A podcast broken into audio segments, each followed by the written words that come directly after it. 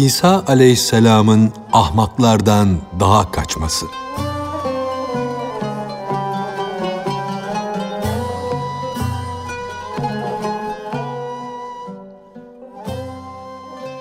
Meryem oğlu İsa sanki bir arslan kanını dökmek istiyormuş da ondan kaçıyormuş gibi bir dağa kaçıyordu.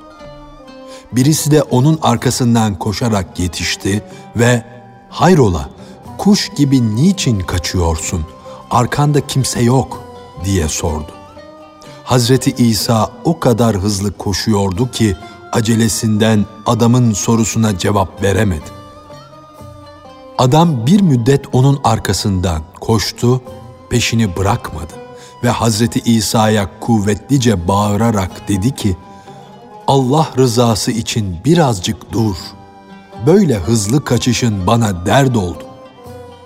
Ey kerem sahibi, arkanda ne arslan var, ne düşman, ne de bir korku, bir ürküntü. Bu tarafa doğru kimden kaçıyorsun? Hazreti İsa, yürü git dedi. Benim ayağımı bağlama. Ben bir ahmaktan kaçıyorum. Bırak da kaçıp kendimi kurtarayım. Soran adam dedi ki, nefesi ile körleri, sağırları iyileştiren Mesih sen değil misin? İsa, evet benim dedi.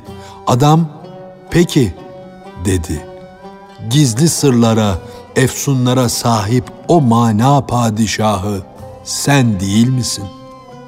O efsunu bir ölüye okuyunca ölü av bulmuş arslan gibi dirilir sıçrayıp kalkar. Hz. İsa evet dedi. O söylediğin de benim. Adam çamurdan kuşlar yapıp canlandıran sen değil misin? dedi. İsa evet dedi. Soran tekrar ey temiz ruh dedi. Madem ki her ne ister isen yapıyorsun, o halde kimden korkuyorsun? Bu çeşit mucizelerin olduktan sonra dünyada kim senin kulların arasına katılmaz? Kim sana kul köle olmaz? İsa aleyhisselam dedi ki, bedeni eşsiz örneksiz yaratan, ruhu daha önce halk eden Hakk'ın zatına yemin ederim ki, onun tertemiz zatının, tertemiz sıfatlarının hürmeti için gökyüzü bile yenini yakasını yırtmış, ona kul köle olmuştur. O efsunu, o en yüce, en ulu ismi azamı sağıra, köre okudum, kulağı açıldı, gözü gördü kayalık bir dağa okudum, dağ çatladı, yarıldı. Hırkasını göbeğine kadar yırttı. Ölmüş bir adamın cesedine okudum, üfürdüm, ceset dirildi, kalktı. Hiçbir şeyi olmayana okudum, meydana geldi, bir şey oldu. Fakat ahmağın gönlüne okudum, hem de sevgi ile, şefkat ile yüz binlerce kere okudum, bir dermanı, bir faydası olmadı.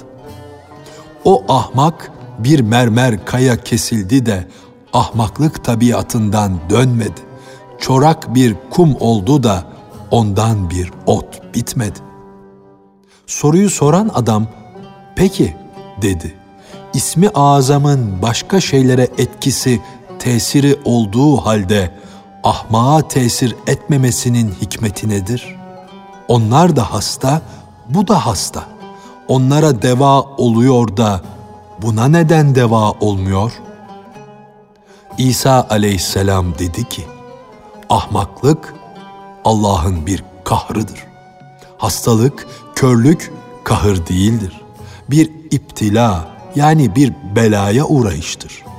İptila, belaya uğrayış bir hastalıktır belaya uğrayan kişiye acırlar. Ama ahmaklık öyle bir hastalıktır ki başkalarını yaralar, incitir. Ahmak adama vurulan dağ Allah mührüdür. O mühür üzerine hiçbir el bir çare bulamaz. Hz. İsa'nın kaçtığı gibi sen de ahmaktan kaç. Ahmakla sohbet, konuşup görüşmek nice kanlar dökmüştür. Hava suyu nasıl yavaş yavaş çeker, buharlaştırırsa ahmak da onun gibi sizden bir şeyler çalar, ruhen sizi yoksul bırakır. Senin hararetini çalar, soğukluk verir. Seni mermer taşı üstüne oturmuş kişiye döndürür.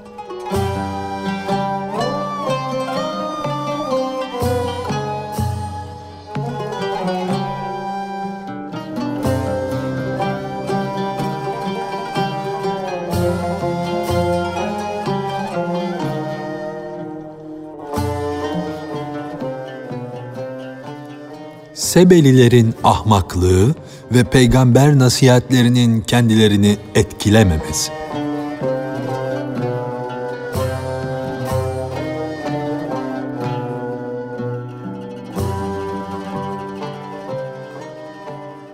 Hatırıma Sebelilerin hikayesi geldi. Ahmaklık yüzünden seher rüzgarı onlara sam yeli oldu. Sebe, çocuklardan duyduğun masallardaki gibi pek büyük bir şehirdi. Çocuklar masal söylerler, eğlenirler. Masallarda nice sırlar, nice öğütler vardır. Masallar arasında alaylar vardır. Saçma sapan sözler bulunur. Fakat sen yıkık yerlerde define aramaya bak. Sebe şehri pek büyük, pek geniş bir şehirdi. Fakat büyüklüğü bir tepesinden fazla değildi.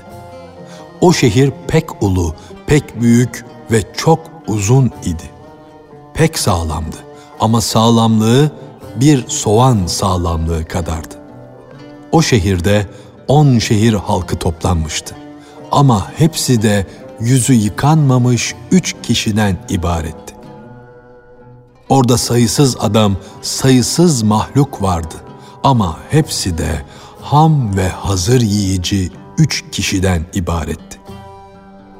Canana koşmayan, sevgiliye kavuşmaya çalışmayan, sevgiliyi bulmak için uğraşmayan canlar binlerce de olsa onlar hakikatte yarım bedenden ibarettir. Bu yüzdendir ki halkı ancak üç kişiden ibarettir. O üç kişiden biri gözü kör olduğu halde çok uzağa görürdü. Süleyman'ı göremez de karıncanın ayağını görürdü. Öbürünün kulağı keskin idi. Ama adam akıllı sağırdı. Yani çok sağır olduğu halde çok fazla işitirdi. Sanki bir hazine idi. Ama içinde bir arpa ağırlığında bile altını yoktu. Üçüncüsü çıplak ve her tarafı açıktı. Fakat elbisesinin etekleri çok uzundu. Kör olan kişi işte şuracıkta atlı askerler geliyor dedi. Hangi milletten kaç kişi olduklarını görüyor. Sağır evet dedi. Ben de seslerini duyuyorum. Gizli açık ne konuşuyorlarsa hepsini işitiyorum. O çıplak paniğe kapıldı da gelirler de uzun eteğimi keserler diye korkuyorum dedi. Kör işte dedi. Yaklaştılar. Kalkın. Yaralanmadan, bağlanmadan kaçalım, kurtulalım. Sağır, evet, gürültü gittikçe yaklaşıyor arkadaşlar, dedi. Çıplak, eyvahlar olsun, dedi. Onlar tamah ederler de eteğimi keserler. Ben onlardan emin değilim. Şehri bıraktılar, dışarı çıktılar. Bozgun halde korku ile bir köye sığındılar. Acıkmışlardı. O köyde semiz bir kuş buldular. Fakat zerre kadar eti yoktu. O kadar zayıf idi. O kuş ölmüş, kurumuş, kargaların gagalamasından kemikleri bile incelmiş, iplik gibi olmuştu. Arslanlar avını nasıl yerlerse onlar da o kuşu öyle yediler. Öyle semirdiler ki her biri karnı tok bir fil gibi oldu. O kuşu yiyince her üçü de pek büyük üç fil oldu. O üç genç, üçü de öyle şişmanladılar ki şişmanlığı, iriliği yüzünden her biri dünyaya sığmıyordu. O kadar şişmanlıkları ve iri endamları ile beraber süzüldüler, kapının çatlağından geçtiler. İnsanların ölüm yolu da gizli, görünmez bir yoldur. Göze görünmez çünkü mahalsiz, mekansız, yeri olmayan bir yoldur. İşte bak şuracıkta birbiri ardınca kervanlar o gizli kapının çatlağından geçtiler. Sen o çatlağı kapıda ararsan bulamazsın. Pek gizlidir. Ama bunca insanı gelin evine güveyi götürür gibi o çatlaktan geçirip götürürler.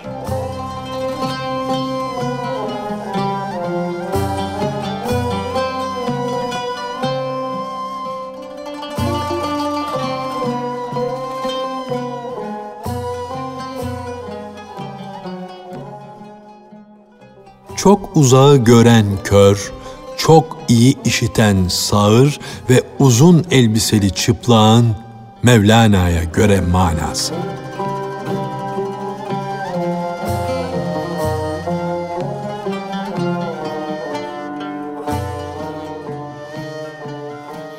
Yukarıda bahsedilen sağır hayattan çok şeyler uman, çok şeyler isteyen, bir türlü gözü doymayan insanı göstermektedir. O başkalarının ölümünü duyar da kendi öleceğini hiç aklına getirmez. Uzağı gören kör de hırsı temsil etmektedir. O halkın aybını kıldan kıla görür, mahalle mahalle dolaşır, onları söyler. Onun kör gözü başkalarının ayıbını, kusurunu aradığı halde kendi ayıbının bir zerresini bile görmez.'' çıplak eteğini kesecekler diye korkar durur. Halbuki çıplak bir adamın eteğini nasıl keserler? Çıplak bir adamın eteği olur mu? O çıplak dünyaya tapan bir müflistir. Soyulacağını düşünerek korkular içinde yaşar. Halbuki çıplak olduğu için hırsızların soymasından korkmaması gerek. O dünyaya çıplak geldi çıplak gidecektir. Öyleyken hırsız korkusu ile yüreği kan ağlar. Ölümü vaktinde yanında bulunanlar yüzlerce feryatlarla ağlaşırlarken o hayatta iken hırsızlardan boş yere korktuğunu anlar da canının o manasız korkusuna gülmeye başlar. Zengin ölüm sırasında altınının bulunmadığını yani servetin artık kendisine ait olmadığını, zeki bir kimse de hünersiz ve marifetsiz bulunduğunu idrak eder. Hayattaki bu mal korkusu eteğine saksı kırıntıları doldurup kendini mal sahibi sanan, onları kaybedeceğinden korkan, onların üstüne titreyen çocuğun korkusuna benzer. Eğer o süslü saksı kırıklarından bir parçasını alırsan çocuk ağlar. Aldığın parçayı geri verirsen güler.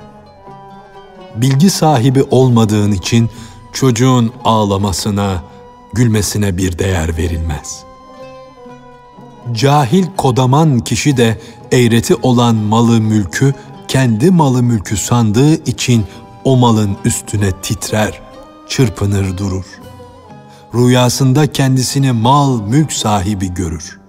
Bir hırsızın çuvalını kaçırıp götüreceğinden korkar. Ölüm meleği zengin bir kimsenin kulağını çekmek suretiyle hayat rüyasından onu uyandırınca gerçekten sahibi olmadığı bir mal için hayatta iken çektiği hırsız korkusuna güleceği gelir. Bu dünyanın aklına, bu dünyanın bilgisine sahip olan bilginlerin de bilgileri üstüne titremeleri kendilerini çok bilgili insan saymaları da buna benzer. Bu çeşit bilginler için Cenab-ı Hak bilmezler diye buyurmuştur. Bunların her biri kendisinde bilgi var zannına kapılır da bilgiyi bir hırsız çalacak diye korkar. O, halk gelip beni meşgul ediyor, zamanımı alıyor der. Halbuki onun faydalı bir zamanı yoktur. Halk beni işten alıkoyuyor der. Halbuki kendisi boğazına kadar işsizliğe, tembelliğe gömülmüştür. İşte böyle bir bilgin uzun etekli çıplığa benzer. O, eteğimi halkın elinden nasıl kurtarayım diye korku içindedir. O zalim bilgin, bilgilerden yüz binlerce üstünlük elde etmiş, bir hayli bilgi sahibi olmuş da, kendi ruhunun, kendinde bulunanın hakikatini bilmiyor. O, her cevherin hassasını bilir de, kendi cevherini bilip bildirmede sanki bir eşektir. Sebelilerin asılları yani ilahi ilimdeki ayanı sabiteleri kötü olduğu için dünyada Allah'ı bulma, Allah'a kavuşma sebepleri olan kulluk vazifelerini, insanlık vazifelerini yapmaktan ürkerlerdi, kaçarlardı. Mutlu yaşamaları için Cenab-ı Hak onlara bunca mal, mülk, bağ, bahçe vermişti sağdan soldan lütfedilen bunca nimet onların huzurla yaşamaları içindi. Meyveler çokluğundan yerlere dökülür, yolun geçitlerini daraltırdı. Dökülüp saçılan meyveler yolu kaplar, yolcu nereden geçeyim diye şaşırır kalırdı. Birisi başına bir sepet alsa da ağaçların altından geçse, meyveler silkmeden sepeti doldururdu. O meyveleri bir insan değil, rüzgar silkerdi. Pek çok kişinin etekleri meyvelerle dolardı. Meyve hevenkleri, salkımları dallarından yerlere kadar sarkar, gelenin geçenin başına ve yüzüne değerdi. Altının çokluğundan külhancı bile beline altın kemer kuşanırdı. Köpekler tok olduklarından ekmeği yemezler, çekinirlerdi ovadaki kurtlar bile yiyecek bolluğundan mide fesadına uğramışlardı. Şehirde, köyde hırsızdan ve kurt ürküntüsünden emin olmuştu. Gece kocaman kurttan korkmaz olmuştu. Sebelilere 13 peygamber gelmiş, yollarını kaybetmiş, sapıklığa düşmüş olanlara doğru yolu göstermişlerdi. Peygamberler onlara dediler ki, nimetleriniz çoğaldı. Fakat şükrünüz nerede? Eğer sizdeki şükretmek gücü uyudu ise zorlayın, onu uyandırın. Akla uygun olan da nimet verene şükretmektir. Edilmeyecek olursa ebedi olarak öfke kapısı açılır. Aklınızı başınıza alınız da Allah'ın lütuf ve keremini görünüz bir şükretmeye karşılık bu kadar nimeti Allah'tan başka kim verir? Allah size baş bağışlar, şükür olarak da secde ister. Ayak bağışlar, şükür olarak oturmanı ister. Peygamberlerin bu öğütlerine karşı Sebeliler dedi ki, bizim şükrümüzü gulyabani aldı götürdü.'' Bu yüzden biz şükürden usandık, nimetten bezdik. Bize bol nimet verişinden o kadar bıktık ki bize ne ibadet hoş gelir ne de suç işlemek. Nimetleri de istemiyoruz, bağ bahçeyi de. Biz mutluluk ve rahat yaşama sebeplerini bile dilemiyoruz. Peygamberler Sebelilere demişlerdi ki, biz Allah'ın manevi hekimleri ve şakirtleriyiz. Şap denizi bizi görünce yarıldı, yol oldu. İnsanın kalbindeki hastalığı, nabzını yoklayıp anlayan tabiat hekimleri ise bambaşkadır.''